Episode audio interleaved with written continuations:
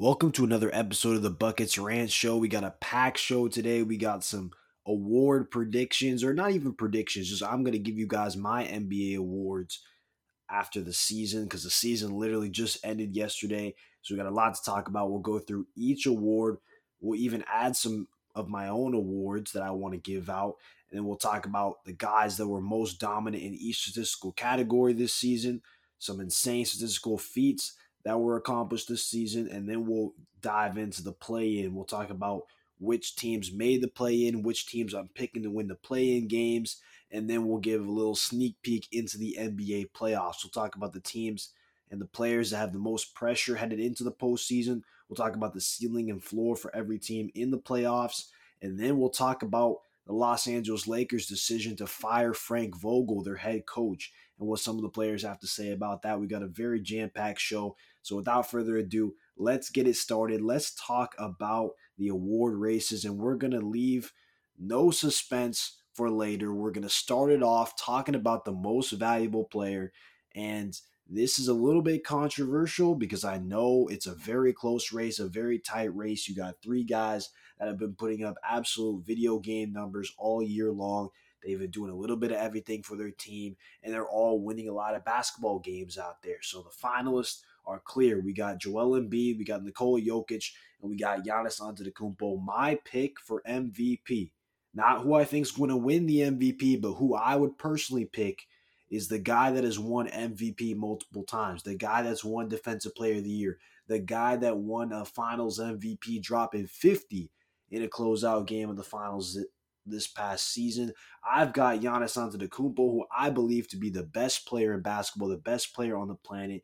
He is my pick for MVP this year. And statistically, Giannis is doing a little bit of everything this season. He averaged 30 points a game. Think about that, 30 points a game.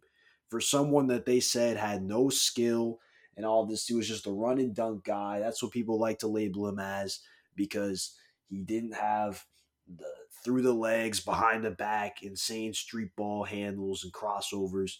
But Giannis gets it done. He puts the ball in the basket, 30 points a game, giving you 12 rebounds a night, 6 assists, and his passing this year has been a lot better. It's improved significantly, and honestly, a lot of different things about his game improve on a year-in, year-out basis. No different this season, so he technically finished second in points per game because LeBron James didn't qualify for the scoring title we talked about in last week's episode. LeBron's team, the Lakers, will get to them a bit later. They missed the play-in tournament altogether, and LeBron James missed those games, so LeBron didn't qualify in terms of trying to get the scoring title. So Giannis technically finishes second in the scoring title race, and he's also a guy that's going to be named likely onto the first team All-Defense. He's going to be a Defensive Player of the Year candidate. He will receive votes, a lot more votes for that award than Embiid and Jokic. Embiid and Jokic won't receive votes in all likelihood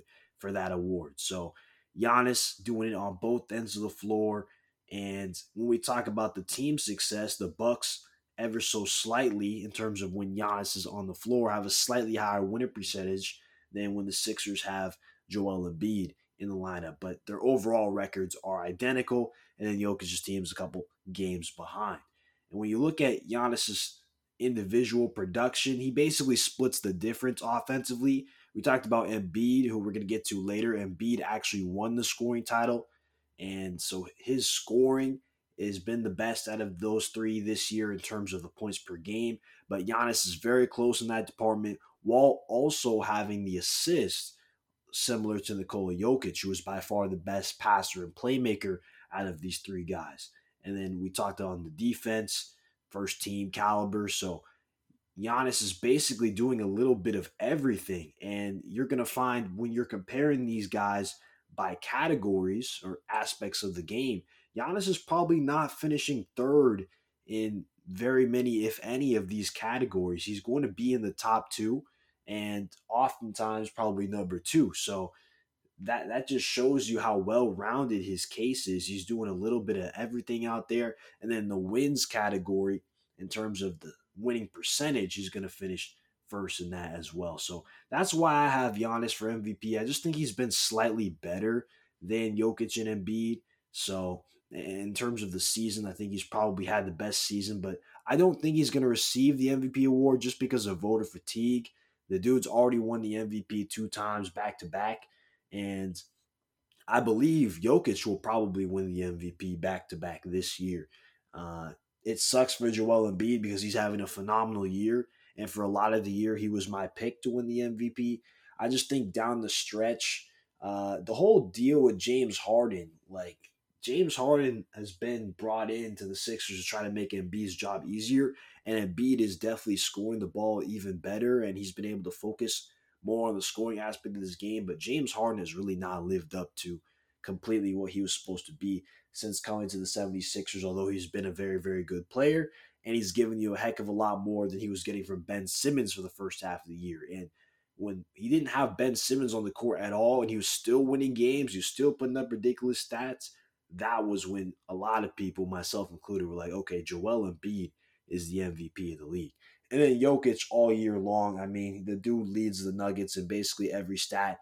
He's in the top 10 in nearly every stat. His advanced stats, although I'm not as big on those, they're ridiculous. They're off the charts. So there's a lot of a case for Nikola Jokic to win the MVP award, and I believe he will get it. And when we talk about wins, despite not having Jamal Murray, despite not having Michael Porter Jr., the Nuggets are still winning games. And in fact, Jokic, because he's been the most available, he's played slightly the most games, he actually has one more win than Giannis or Joel Embiid. He has more wins than both of them slightly, although the winning percentage is the lowest of the three. But, I mean, we talk about guys out the lineup. We talked about Joel Embiid having some guys out the lineup, Jokic having some guys out the lineup. Let's not forget that Giannis has played most of this season without Brook Lopez. Brook Lopez has played just 13 games this year, and you have guys like Jrue Holiday and Chris Middleton who have each missed about 15 games.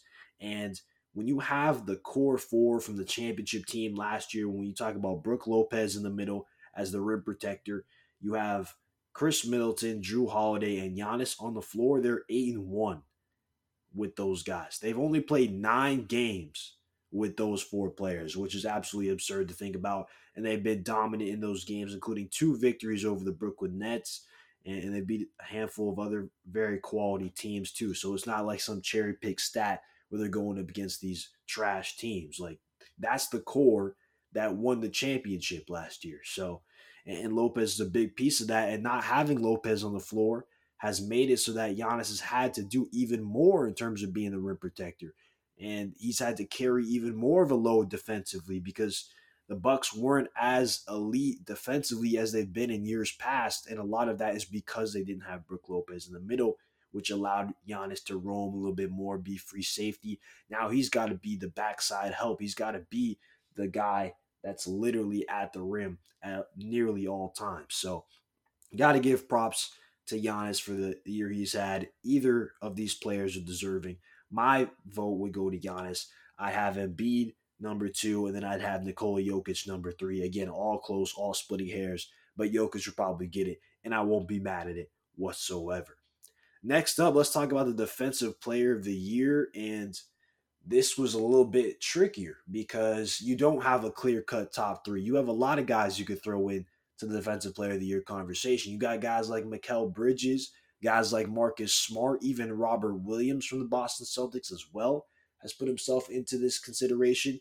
And you have Rudy Gobert. I mean, the list goes on and on. Numerous guys that you could throw in there. Draymond Green was the clear pick for Defensive Player of the Year before he went down and kind of took himself out of the race because he hasn't played nearly enough games. But here's what I came up with as my top 3 for the Defensive Player of the Year. Number 1 for me, Jaren Jackson Jr., Number 2, Bam Adebayo, and number 3, Rudy Gobert. And the big knock on Bam Adebayo, just I don't think he played enough games, 56 games to qualify for the Defensive Player of the Year. I don't know if that's quite enough. I'm pretty sure a guy has won Defensive Player of the Year with that few games, but this year I just don't think I could personally do it, especially considering the defensive season that Jaren Jackson Jr. has had. But Rudy Gobert doing what Rudy Gobert does basically every single year, carrying the Utah Jazz defense, anchoring it as a rim protector. But it's harder when he's in space. It's harder when he's got to switch out and guard these perimeter-oriented players. And in the postseason, we know it's going to be, he's getting cooked, you know, it is what it is, you know, but we're talking about regular season awards. So for a regular season award, Rudy Gobert is definitely in this conversation. He's already won 3 Defensive Player of the Years, but here's why I would go with Jaren Jackson Jr. And a lot of the similar arguments that people would make for Rudy Gobert in years past apply to Jaren Jackson Jr. here, and he also plays very well in space. So Jaren Jackson Jr. is a stellar rim protector, and he is the anchor for a top 5 defense in the league when you talk about the Memphis Grizzlies and their defensive rating. And he ranks first in total blocks. He ranks first in blocks per game, and he ranks first in what they call stocks, which is basically steals plus blocks together. So the two main counting stats for defense, Jaren Jackson Jr. combined is basically has that on lock. Like, he's got the triple crown in that aspect, so to speak. His versatility defensively, like I touched on a little bit before, it's been great. He can switch out and he can guard perimeter players more. He did have a problem in years past where he's committing way too many fouls. He still fouls a decent amount, but it's not as bad as it once was. And the very impressive figure for Jaren Jackson Jr. is that teams are shooting less than 50% at the rim on Jaren Jackson Jr. When you compare that to some of these other candidates, it's by far the best percentage. And so for those reasons, I believe Jaren Jackson Jr. deserves Defensive Player of the Year. I believe, based on what people are saying, like in terms of what people are saying in the media, like what's going around, it seems like Marcus Smart is getting a lot of buzz for this award, which is much deserving. You know, he's a guy that is probably the best or one of the best guard defenders in the NBA this year, and he's doing it for the team that's been the best defense all year. A lot of the pushback, though, for Marcus Smart is a lot of people are throwing Robert Williams into the conversation. So they're really saying, who's really the most impactful defender on the Boston Celtics? Is it Robert Williams and his rim protection, or is it Marcus Smart and what he does on the perimeter, switching and all that type of stuff? So I think they may split votes from each other, but he's definitely a guy you can definitely mention in this conversation. But, yeah, I'm going to give it to Jaren Jackson Jr. personally, because – I mean, a lot of Memphis Grizzlies' success has come because of his stifling defense. So shout out to him. Shout out to all these guys in the Defensive Player of the Year conversation. Next up, Rookie of the Year. And Rookie of the Year is a little bit of an easier one now for me, I would say. And it's been this way for the majority of the season, although there's been a push late by guys like Cade Cunningham.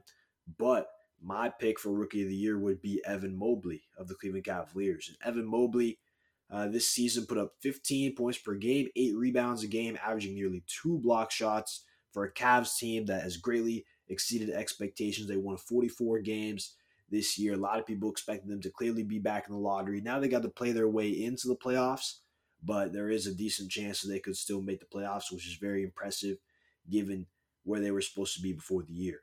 And to me, what separates Evan Mobley from a guy like Scottie Barnes, who finished second in my Rookie of the Year race, is although they're putting up nearly similar numbers offensively, they're basically identical across the board, their stats offensively. What Evan Mobley is doing defensively, his defensive impact is just greater and significantly greater than what Scottie Barnes is bringing to the table. Scottie Barnes has a lot of length and versatility defensively, but he doesn't really have the same rim protection value that an Evan Mobley has. So that's why I would go with Evan Mobley, but Scottie Barnes very close. And the Raptors also have overachieved significantly, and they're in the position right now where they're locked into the playoffs. They're the 5 seed right now. So shout out to Scottie Barnes and his team for that. I mean, both of these guys are not the best players on their team. Evan Mobley's working with Darius Garland and for a lot of the year, Jared Allen, who are both all-stars. And then you have Fred VanVleet, who is an all-star for the Raptors, and then Pascal Siakam, who definitely had an all-star caliber, and a lot of people are putting buzz for him making All-NBA team, that type of a season for Pascal Siakam. So it's not like these guys are the driving forces of their team, but they're key impact players as rookies, and they're contributing on winning teams. And then third, I would have Cade Cunningham, and Cade, maybe you could say second half of the year, he's been definitely the best rookie, but when you look at the season overall, he just has not and his efficiency across the board, just not what you expect from Cade Cunningham. And I believe he is the best prospect from this draft class. I believe when we look back on this draft class, he will be the clear standout guy. Although I like Jalen Green, who, again, similar to Cade Cunningham, has turned it up second half of the season. But in terms of the Rookie of the Year race this year, that's how I'm going. Evan Mobley, #1, Scottie Barnes, #2, and Cade Cunningham, #3. Next up, we're going to touch on the Most Improved Player Award, and this was an award that, similar to Defensive Player of the Year, you could just throw so many names out there. Like, even guys like Miles Bridges, Desmond Bane, like Ja Morant even. Like, there's so many names to throw out. And so when I had to narrow this down to three guys, it was very tough. Even a guy like Anfernee Simons. I just want to make sure I'm shouting out these guys that have improved significantly this year, but I had to narrow it down to three. So the three I narrowed it down to was DeJounte Murray, Tyrese Maxey, and Jordan Poole. And my pick was DeJounte Murray. And when you look at DeJounte Murray, his jump this season, it's been felt in multiple aspects of the game. This dude is averaging about 5 more points per game. He's averaging 4 more assists per game and slightly raises efficiency across the board. So even though the volume, yes, it has gone up, the efficiency has slightly gone up as well. So that's very impressive. You don't see that very often. He made his first All-Star game this season, and he actually led the league in steals this year, averaging 2 steals a game. So a very well-rounded profile. We already knew that DeJounte Murray was a guy that could play really great defense on the ball. He'd already made an all-defensive team, but to lead the league in steals, about half more steal per game. Like, he was averaging like 1.5 steals last year. Now he's up to 2 steals a game. So to even take a jump in that aspect, while being a far more effective offensive player, averaging nearly 9 assists a game, he's averaging about 8 rebounds and averaging over 20 points a game. Like, just a completely well-rounded profile for DeJounte Murray. Not to mention the San Antonio Spurs retained their seeding from last year despite losing their best player in DeMar DeRozan. They still were able to make it to the 10 seed this year to make it into the play-in tournament. So props to DeJounte for that, and he missed some time at the end of the year, but the Spurs were still able to get in there thanks to my Lakers, but they were able to get it done. So props to DeJounte Murray, doing it for a team that's at least competitive this year. And then some other guys I threw into the conversation. Tyrese Maxey, I almost picked Tyrese Maxey. Like, it was very, very close for me. And a lot of people say what they say about a second-year player. Like, of course you're expected to make a jump from your rookie year to your sophomore season. That's what a lot of people say. But you're not just supposed to make the type of jump that Tyrese Maxey made this year with the Philadelphia 76ers. Tyrese Maxey went from a guy that was a 30% shooter from three. 30%. And he is now second in the league in three-point percentage this year. He's shooting nearly 43% from deep, and his scoring efficiency and just his overall scoring production has definitely increased significantly across the board. This dude's like a 17, 18-point per game scorer this year, and he had to do it with a completely new role. With Ben Simmons being out and him being the point guard, Tyrese Maxey had to be the point guard. He had to be the main distributor and run the offense for the Philadelphia 76ers. And then when James Harden got there midseason, he then had to adjust his game even more. And he had to be more of a spot-up guy and get his looks where he could, as an off-ball player again. So he had to adjust multiple times, and it didn't really significantly hurt his production. He was still giving you great numbers across the board, and you just look at his game. He's just such a crafty finisher around the rim, too. Like, you see some of the acrobatic layups that he makes. Like, salute to Tyrese Maxey. That man has definitely improved significantly, and I almost wanted to give him the award. I think I'm leaning DeJounte, though, but Tyrese Maxey's great at the second spot. And then Jordan Poole. Jordan Poole was my preseason pick. Coming into the season, I thought Jordan Poole was going to win Most Improved. And I thought he was going to average about 18 points a game. That's what he's averaging this year. Went from about 12 points per game to about 18.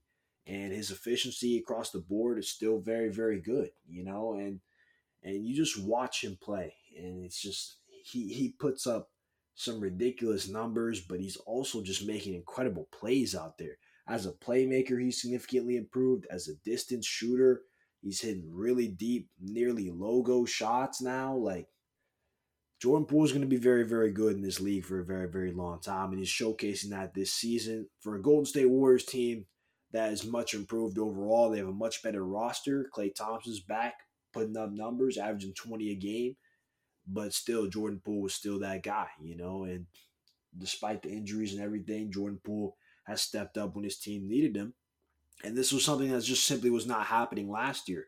When the Warriors got bounced in the play-in tournament, Steph was having to create all of the offense for this team.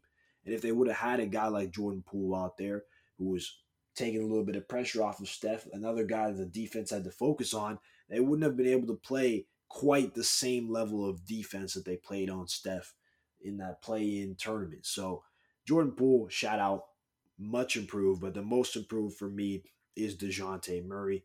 Tyrese Maxey comes in number two, Jordan Poole at number three. Next up, Sixth Man of the Year. This one was clear-cut, the most clear-cut of any of the awards. My Sixth Man of the Year is Tyler Hero. And Tyler Hero, he is leading the league in bench scoring, 21 points per game, shooting about 40% from deep, and he's doing it for the one seed in the Eastern Conference, the Miami Heat. And although Kevin Love's having a really great bounce-back season off the bench, he's shooting well from three. Although Cam Johnson has been a sniper in terms of his three-point shooting as well for the Phoenix Suns, Tyler Hero has just overall been the best guy off the bench, and he's doing it for the most impact in terms of the team's the one seed. And a lot of nights, Tyler Hero is the Miami Heat's go-to option offensively. Like, he's their number one option.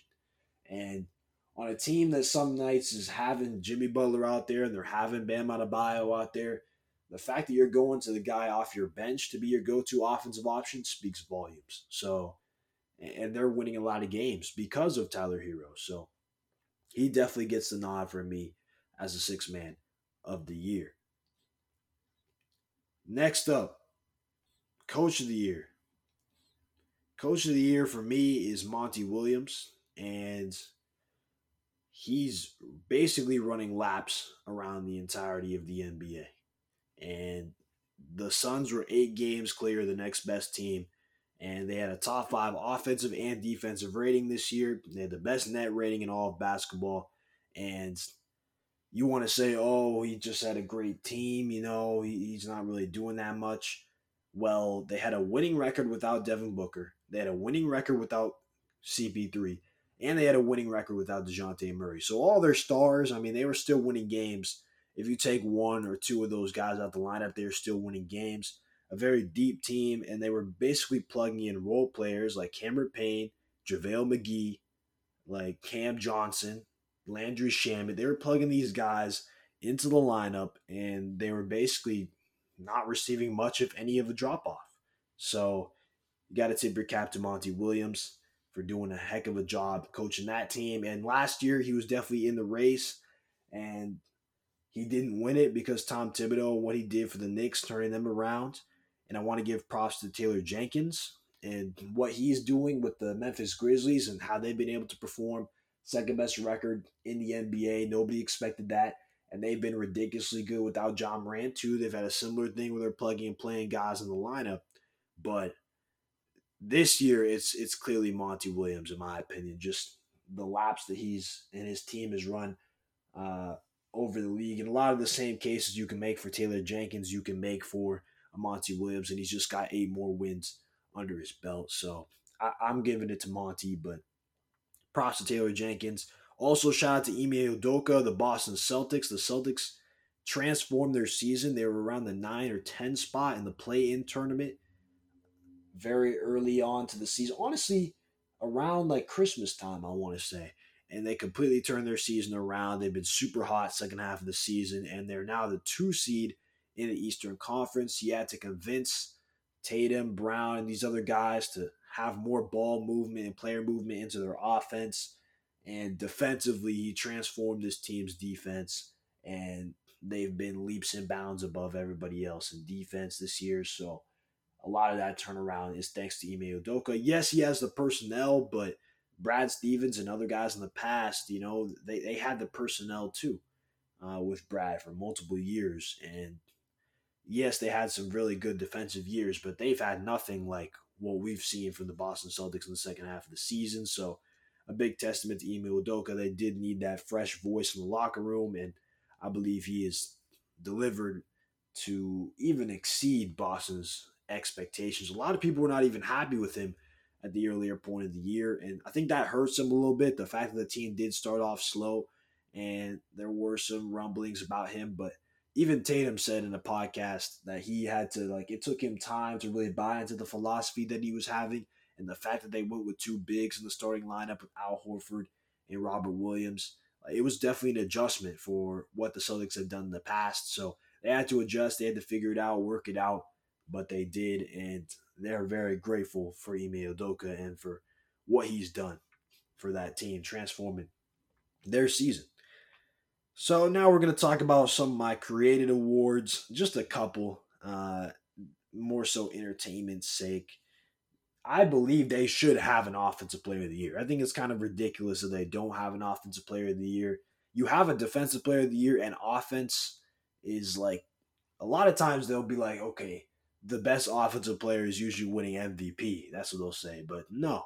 You need your own award for offense. Offense is more valuable than defense, especially on a night-in, night-out basis in the regular season. You got to have the guys that are generating the buckets out there. They got to get an award. And for me, the Offensive Player of the Year would be Trae Young.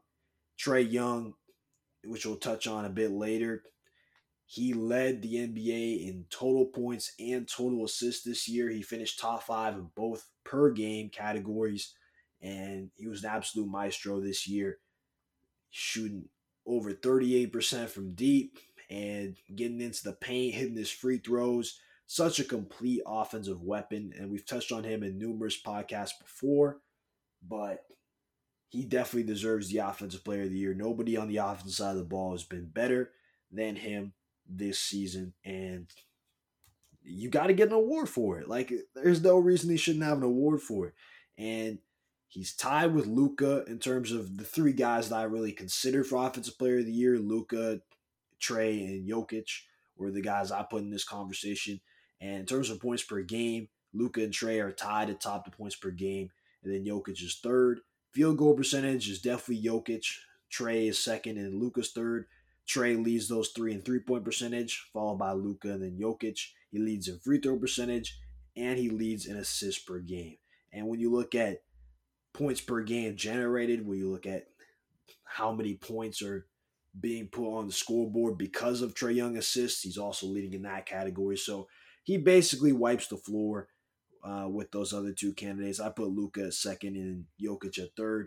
I do believe Luka's offense goes to another level in the postseason, which is why he's still a better player to me. And he can just do it at that size, you know, and Jokic too. I mean, he does a lot more on the defensive side of the ball, and just he's got seven foot size, which Trae Young is not blessed with, but still putting up ridiculous scoring production. So he's my Offensive Player of the Year. The biggest overachievers this year to me are the Memphis Grizzlies, definitely, and having the second best record in the league. I don't think anybody saw that coming before the year.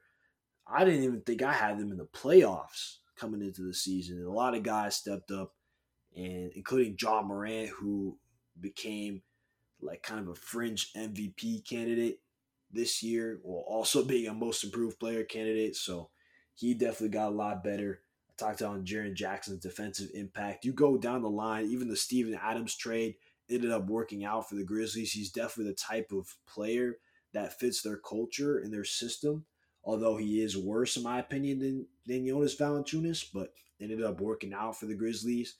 And then having a guy like Desmond Bane also being most improved talks and being a sniper from three, they have a very complete team. And they've been missing Dylan Brooks for a decent amount of time too. So props to the Grizzlies. They're definitely my biggest overachievers. Biggest underachievers, definitely also clear, the Los Angeles Lakers. My Los Angeles Lakers, winning 33 games on the season, and all the drama and the turmoil that they had this season as a team that was given championship expectations before the year, at least to make it to the Western Conference Finals, to make it out of the Western Conference. These were all things that people saw as what they should be expected to do given the amount of talent that was on their roster. And yes, you could say they had injuries. Yes, you could say a lot of different things. But at the end of the day, they fell way short of even the lowest possible bar you could have for them, which is making the play-in tournament. They failed that bar. So definitely, arguably the most disappointing team ever. Definitely the most disappointing team, biggest underachieving team I've ever seen personally. So those are my kind of fun extra awards. And so Offensive Player of the Year, Trae Young. You got overachievers, the Grizzlies, underachievers, the Lakers. If we go through my awards really quickly overall, Giannis is the MVP. Jaren Jackson is Defensive Player of the Year. Rookie of the Year is Evan Mobley. Most Improved Player, DeJounte Murray. Sixth Man of the Year, Tyler Hero. Coach of the Year, Monty Williams. So now we can transition quickly, talk about Embiid winning the scoring title. We had a big three-man race going into the final week of the season. LeBron basically took himself out of the race because of his injury, not being able to stay on the court. Giannis had one game where I believe he dropped 18, or another game where he dropped close to 22, kind of took him out of the race. So Joel Embiid, 30.6 points per game. He won the scoring title. He became the first big man to win the scoring title in 22 years since Shaquille O'Neal. Shaquille O'Neal in about the 2000 season. He was the last guy to win the scoring title as a center. Props to Embiid for that. That's wildly impressive. Some other nice figures about Embiid. He was first in the NBA this year in 40-point games with 10 rebounds. He was first in 30-point games. He finished top 10 in rebounding. He also finished top 10 in blocks. So props to Embiid. Very elite season regardless of whether he wins the MVP or not. Definitely one for the history books. And we look at some of the other stat leaders. Gobert averaged about 15 rebounds a game, leading the league in rebounds. Chris Paul averaged 11 assists per game, leading the league in assists. 2 steals a game for DeJounte Murray, leading the league. Touched on that before. Jaren Jackson Jr. leading the league in blocks, 2.3 per game. And then Gobert, who's getting most of his looks right at the basket, leading the league in field goal percentage, 71%. And then Luka Doncic shot 45% from three, leading the league in three-point percentage. Okay, so we touched on the Trae Young stat. So officially for the points and assists, he finished the year with 2,155 points. And he finished the year with 737 assists. So he's going to end up leading the NBA both in total points and total assists. And he's the first player to do that since Nate Tiny Archibald in the 1972-1973 season. So it's literally been like 50 years since this feat has been accomplished. So major props to Trae Young. And this is one that literally it's 2 players in history have done this. So you really are in elite company there. And Archibald is a Hall of Famer. I believe he got named to the top 50 players of all time list. So elite company. And then when you factor in what he did in college, one of the biggest reasons I was a believer of Trae Young's coming into the draft is because he led the NCAA college basketball in points and assists. And he's the only player in the history of basketball to do that in both college and in the NBA. So well done, Trae Young. Salute. Talked about the players for this good portion of this episode. Now we're going to switch it over and talk about the teams. We got the play-in tournament set up, and I'm really looking forward to some of these games this year. We got the 7 seed right now being the Brooklyn Nets. The 8 seed is the Cleveland Cavaliers right now. The 9 seed is the Atlanta Hawks, and then the 10 seed is the Charlotte Hornets, which gives us Hornets versus Hawks. The Hornets are going to be playing at the Hawks. That's going to be a great game. LaMelo Ball, Trae Young, 2 of the top basically point guards for the future moving forward. So I'm going to take the Hawks in this game. I think it will be a close game. I don't think the Charlotte Hornets will completely stink the bed like they did last year in the play-in tournament. They got absolutely destroyed by the Indiana Pacers. I think they got more experience. They're going to know more what to expect this year, and they're going to put up a good fight, but I'm going to take the Hawks at the end of the day. It's going to be tough for them without John Collins, but I'm just putting my faith, my trust in Trae Young and what he's done this year. So the Hawks would then be moving on to play the loser of the Nets versus the Cavs, which I believe will be the Cleveland Cavaliers. I believe the Brooklyn Nets will win this game. I think it will be maybe a little bit more competitive than some people are expecting, but I think at the end of the day, the Brooklyn Nets will pull it out, and they'll make that 7th spot, which will give them a matchup with the Boston Celtics in the first round of the playoffs. So Nets right there at the 7 seed, and then the Hawks are going to be playing the Cavs for the 8 seed, and I'm going to actually take the Hawks in that one as well. So I'm going to have the Hawks making the playoffs as the 8 seed, and unfortunately the Cleveland Cavaliers falling just short of making the postseason despite having a great season. But they could potentially get Jared Allen back, so that could definitely help them out. And depending on whether or not the Hawks have John Collins, they could sneak into that 8 spot, but I'm going to say that the Hawks make the playoffs. Next up, Western Conference. We have the 7 seed being the Minnesota Timberwolves. The 8 seed is the Los Angeles Clippers. The 9 seed is the New Orleans Pelicans. And the 10 seed is the San Antonio Spurs.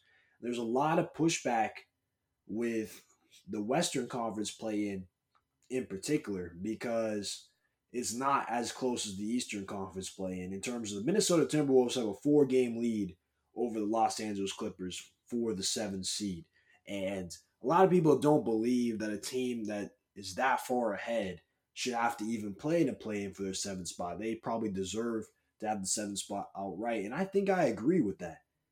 I do believe I agree with that. So I personally wouldn't have the Timberwolves even having to play for their seed. And a lot of times the 7 seed is probably even secure regardless. Like I think the 7 seed should be good. It should be like the 8 and the 9 seed. The 10 seed shouldn't really be involved either. And I say probably about like a 2-game difference. Like if you're within 2 games of each other in the standings, then it makes sense to have a play in because you're basically around the same point. And we'll really see it in one game who deserves the playoffs more. And we like those single elimination type of things. So we'll see one game for the playoffs. What are we going to see? But in this scenario, I just don't see why the Timberwolves have to be in this position. They're 46-36, and they could potentially be eliminated by a team with 10 less wins than them when you look at the New Orleans Pelicans, who are at the 8 spot, or excuse me, the 9 spot, but they could get the 8 spot depending on what the Timberwolves do in this game. So 7 versus the 8 game, I'm going to take the Timberwolves to beat the Clippers. I think because they have been so much better than these teams throughout the year, and yes, granted, Paul George has been out for a big chunk of time. Norman Powell has limited games played with the Clippers, and those guys have not been in the lineup for the Clippers for a lot of the season. I still think, though, that the Minnesota Timberwolves are a better basketball team, and Ty Lue's coaching could really make it a toss-up, but I'm going to trust Karl-Anthony Towns especially to go out there and get close to 40 points and 15 rebounds and just absolutely dominate inside and outside because he's just that versatile of a player. But I'm going to take the Timberwolves, and I'm going to take Cat, Anthony Edwards. Like that team is very, very complete. And then Patrick Beverley. He's going to have a little bit of a chip on his shoulder after what happened with the Clippers and them not paying him, so they ended up trading him. That's going to be a nice battle within the battle there. I'm going to take the Timberwolves to get the 7th spot, and the Clippers, don't fear because you guys have a good chance of getting the 8 seed, and I actually believe you will get the 8 seed. You guys will beat the winner of the 9 versus 10, in my opinion, which is the Pelicans. I got the Pelicans beating the Spurs. I don't think the Spurs stand any chance. They're kind of just in here by default because the Los Angeles Lakers were so disappointing. I'm going to take the Pelicans to beat them, CJ McCollum, Brandon Ingram. And I do believe CJ and BI will give the Pelicans a chance to beat the Clippers. But at the end of the day, I think I'm going to lean with the Los Angeles Clippers in that one. So I'm going to give the Clippers the 8 seed and the Timberwolves the 7 seed out west. Next up, we're going to talk about some players with the most pressure in these NBA playoffs. And we're going to start with 5, work our way up to 1. This was a tough list to make. But at number 5, I got Luka Doncic. And he unfortunately got injured most recently in their game, the last game of the season, and it sucks to happen. We'll see what the update is. They're scheduled for an MRI. He had like a calf strain or something like that. Could take multiple weeks, but assuming Luka's healthy, assuming he's ready to go for the playoffs, they have about a week off before their playoffs start. I think Luka Doncic has to get out the first round. He's already this caliber player, this upper echelon superstar player, that we're about to start having those top five player conversations with Luka. He's got to get out the first round despite him being phenomenal individually. He's finally getting a non-Clippers matchup. He's getting matched up with the Utah Jazz. It's time to make it out the first round of the playoffs, Luka. And I believe he will personally, but there's pressure in that regard for Luka Doncic. At number 4, Kevin Durant. And there's been a lot of up and downs with the Brooklyn Nets this season, and it's completely understandable that they haven't reached expectations, although I'm not giving them a pass. I mean, you still have James Harden for a big chunk of the season. You still had Kyrie Irving, and he's now full-time. You still have Kevin Durant. Like, obviously, they don't have Harden anymore, and the Ben Simmons thing is up in the air. But Kyrie Irving and Kevin Durant should still be able to make some noise in the playoffs. And so I want to see it. I want to see them definitely get out the play-in tournament. That's number 1. And number 2, if they're as good as they say they are, they should be able to beat the Boston Celtics in the first-round series. Like, that should not be some series where you look at the Nets and you're like, oh, they should stand no chance. No, Kyrie Irving and Kevin Durant should be able to stand a chance in that first-round series. So I say number 4 is Kevin Durant. You gotta show up. You got to deliver. You got to get your team at least out of the play-in, at least out of the first round. Make some noise, Kevin Durant, with this Brooklyn Nets team, because you got Kyrie and you got yourself. That should be enough. You got Steph Curry. You got some other nice pieces. You should be able to make some moves there. At number 3, I'm going to say Jimmy Butler of the Miami Heat. Jimmy Butler, you've been some mid offensively. I'm not going to lie. You've been missing a lot of shots, especially outside of the paint. Got to make some shots, and you're the 1 seed right now, and the Heat should be making a deep playoff run as long as Jimmy Butler is who he's supposed to be. So, Jimmy, make it happen. Make it happen. You guys should at least be in the Eastern Conference Finals competing for a championship if you show up and you perform. Number 2, Stephen Curry. Steph, man, and I know he's coming off the injury. We got to see the update, but Steph, you got Klay Thompson back. Klay Thompson's averaging 20 a game. Draymond's back, playing great defense, doing a little bit of everything. Jordan Poole's in most improved talks. Andrew Wiggins, although he's struggling lately, he made the All-Star team. This Warriors team is stacked. They're very complete. They're very deep. They should be the best team in basketball come playoff time, Steph Curry, if you're playing as you should be playing. You had one of your worst shooting years. You had the worst shooting year of your career. You struggled for your standards in the regular season, but you can make up for it with an elite playoff run and a championship. That's what I expect from you, Steph Curry, still being one of the best players in the world. Luka Doncic has been better than you this season. Trae Young has been better than you this season. There's guys at your own position that have been better than you this year. Before the season, I said Steph Curry is the best player in the NBA based on what he had done last year. Giannis is in the conversation. KD is in the conversation. Those guys have definitely passed him up to this point, especially Giannis. Steph, I want you to get back in that conversation for the best players in the NBA. I want you to cement your legacy in some people's eyes as the greatest point guard ever. I want you to win a Finals MVP finally, because you deserve to win it in 2015. And you have the roster to make some noise, to make it happen. I gave you the benefit of the doubt last year because your team was trash and you were putting up 32 a game. You won the scoring title. You're the best offensive weapon in basketball. But this year, like I've said on numerous occasions, Trae Young has been that. So, Steph, I want to see you regain your throne in a lot of aspects. You got a lot of pressure to me. But no pressure greater than number 1, James Harden. James, bruh. You forced your way out of Houston to go to the Brooklyn super team, and you got injured. So we give you a little bit of a break, but it just didn't work out. Even this year, starting it off in Brooklyn, you were underperforming significantly. coming off an injury with the rule changes, a lot of a variety of factors, but you just did not show up. You did not produce. And then you forced your way out of Brooklyn to come to Philly to play with MVP candidate Joel Embiid, scoring champ Joel Embiid. You better not stink it up in the postseason. You better show up. You better perform. If you don't, it feels like every year when I make these lists, James Harden's number one with the most pressure. Like, this is the year that James Harden should be able to go far in the playoffs. This is the year that he's got to deliver. And year after year, there becomes a reason why he doesn't deliver, or he just doesn't deliver. James, come on, man. Do it. Do it this year. Go deep. I'm not even saying necessarily you have to win a championship, although you should. You really should. If you're that guy, you should. But at bare minimum, you gotta hoop. You gotta put up great numbers. You can't have elimination games where you're selling it for the team. If Joel Embiid is selling it or somebody else is selling it, okay, we can somewhat live with that, James. But you gotta show up. You gotta deliver. So that's why James Harden's number one on my list. James Harden number one, Steph Curry number two, Jimmy Butler number three, Kevin Durant number four, and Luka Doncic number five. And so next we're going to talk about the ceiling and floor for every playoff team or play-in team.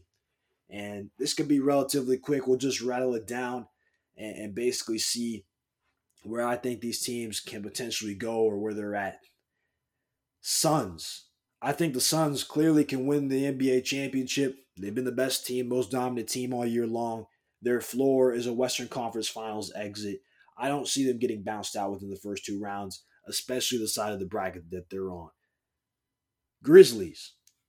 Surprisingly enough, I think the Memphis Grizzlies can make it to the NBA Finals. I don't think they can win a championship, but I think the Grizzlies can make it to the NBA Finals. They have the talent, they have the depth, they have the coaching to do so.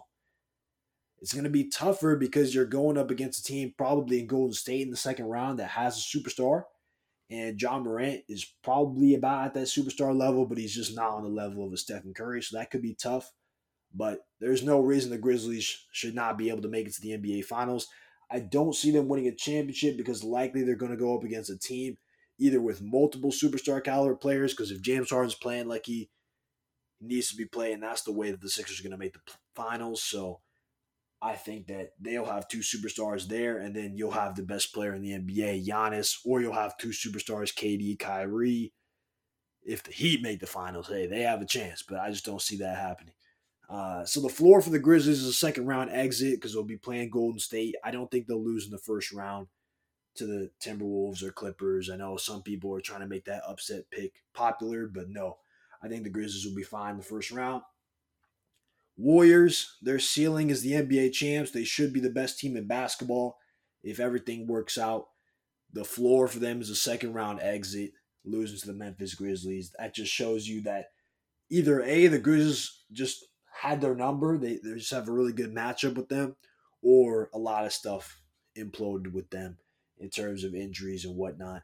I will say if Steph Curry is out for the series or something like that, because we don't know the injury update on Steph Curry, I could then push that to a first-round exit because this team could go home in round one to Jokic and a bunch of role players if Steph Curry is not on the floor. That's just how much he means to this team. Dallas Mavericks, the ceiling for them is a second-round exit. To me, losing to the Phoenix Suns, a first-round exit is their floor. Utah Jazz, similar deal there. I guess they could beat the Mavericks. I'm going to take the Mavericks, though, but they could make it to the second round, lose to the Suns, or lose in the first round to the Mavs.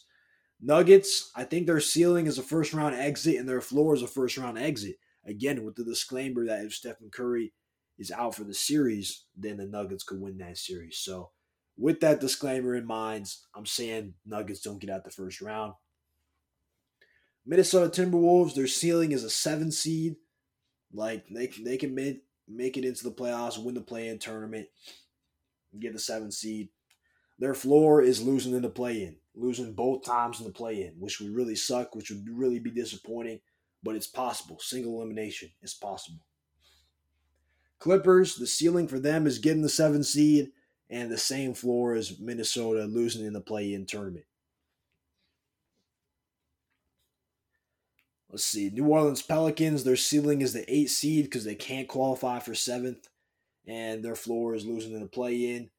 The Spurs, I'm not even going to say their ceiling is getting the 8th seed. The Spurs got no chance. Respectfully, they have no chance. So they're losing in the play-in. Like, that's just what's going to happen. Ceiling and floor, just they're done. Happy to be there. Move on to the Eastern Conference now. Talk about the Miami Heat. I think the Miami Heat's ceiling is the Eastern Conference Finals. I don't see them making the finals, but they can make it to the Conference Finals. And because you don't know what you're going to get from the Miami Heat, and because potentially you could see a team like the Brooklyn Nets or the Atlanta Hawks at that 8th spot, I think the floor for the Miami Heat is a first-round exit. I really do. I could see them losing in the first round of the playoffs, which would be insane given what they've done in this regular season. But yeah, it's possible. Celtics. Ceiling is the NBA Finals. Floor is a first-round exit. I just think Jason Tatum and the status that he's on this year, I trust him a heck of a lot more than Jimmy Butler. I think he's a lot better than Jimmy Butler right now.